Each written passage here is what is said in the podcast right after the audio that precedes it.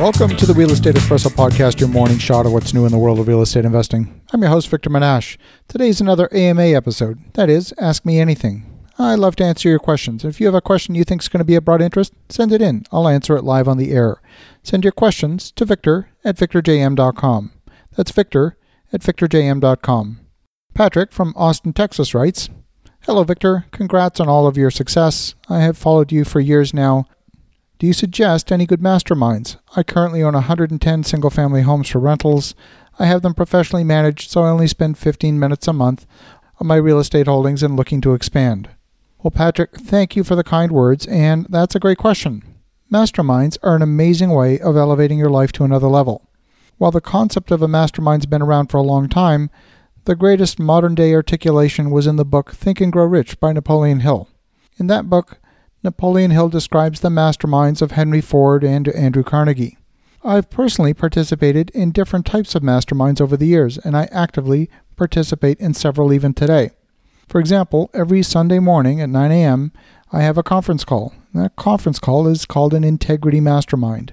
About four to five of us get on the phone each week and share what we've discovered in the past week about integrity. Now, when I talk about integrity, I'm not talking about the honesty definition of the word. I'm talking about workability. So, for example, if you have a bicycle wheel with broken spokes, then that wheel is said to be lacking in integrity. The wheel isn't bad, the wheel isn't dishonest, it's just lacking in integrity. And more importantly, it's possible to restore integrity.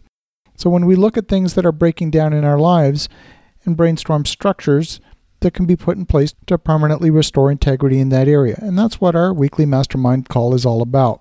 There are also larger masterminds that are run as a business. For example, I used to participate in a mastermind that had about 30 members. The price of admission was 25 grand a year. We would get together on a regular basis. The host would bring in various speakers to share their wisdom. We had an entrepreneur who had built and sold a business for $800 million. We had the CEO of Krispy Kreme Donuts come and speak. We had a senator from North Carolina come and speak. All kinds of incredible people who we probably would not have been exposed to were it not for the mastermind. My friend Kyle Wilson was Jim Rohn's business partner for 18 years, and Jim Rohn is considered to be the father of the modern day seminar industry. He mentored Tony Robbins, Zig Ziglar, and countless others who today have established themselves as thought leaders. Kyle has several mastermind groups that he leads across the country. There's one in Dallas, one in LA, and one in Philadelphia. These meetings are monthly and they usually take place over one or two full days. The thing to remember is that there's no one set way to do this. I personally host a monthly mastermind call with George Ross. George is 92 years old.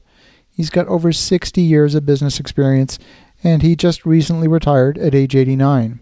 We record the calls, and even if a member of the mastermind can't make the live call, they can listen to the replay and still get huge value from the conversation with the participants who were on the call.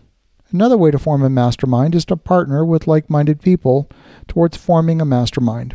I host a goals retreat in preparation for the upcoming year. I do this every year. And I've encouraged participants from the goals retreat who've spent three intensive days together to work together on their goals to provide an accountability structure for one another throughout the upcoming year. This has usually involved a mastermind that's focused on goal achievement.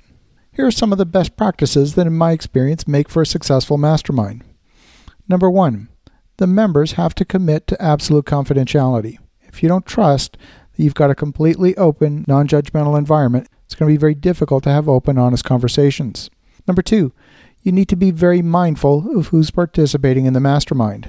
Don't admit new members without the unanimous consent of all the others. And when you do admit someone, you've got to make sure that they agree to all the ground rules.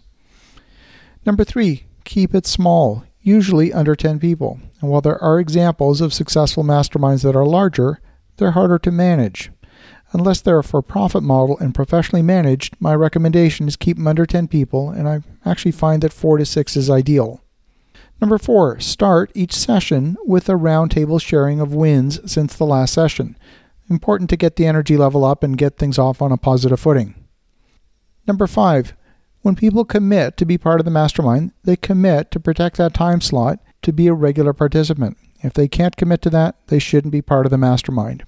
And number six, on each call, go around the table and Pick one individual who you're going to do a deep dive with. You might spend 20, 30, 40 minutes with that one individual, having the entire group work through that one individual's problems. And you do that on a rotational basis so that on average, about once a month, you yourself will have the whole focus and energy of the team focused on just you.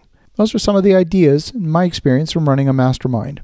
So, as you think about that, I want to thank you, Patrick, for an awesome question. Don't necessarily go looking for one. You may want to consider creating a mastermind yourself. Have an awesome rest of your day. Go make some great things happen. I'll talk to you again tomorrow.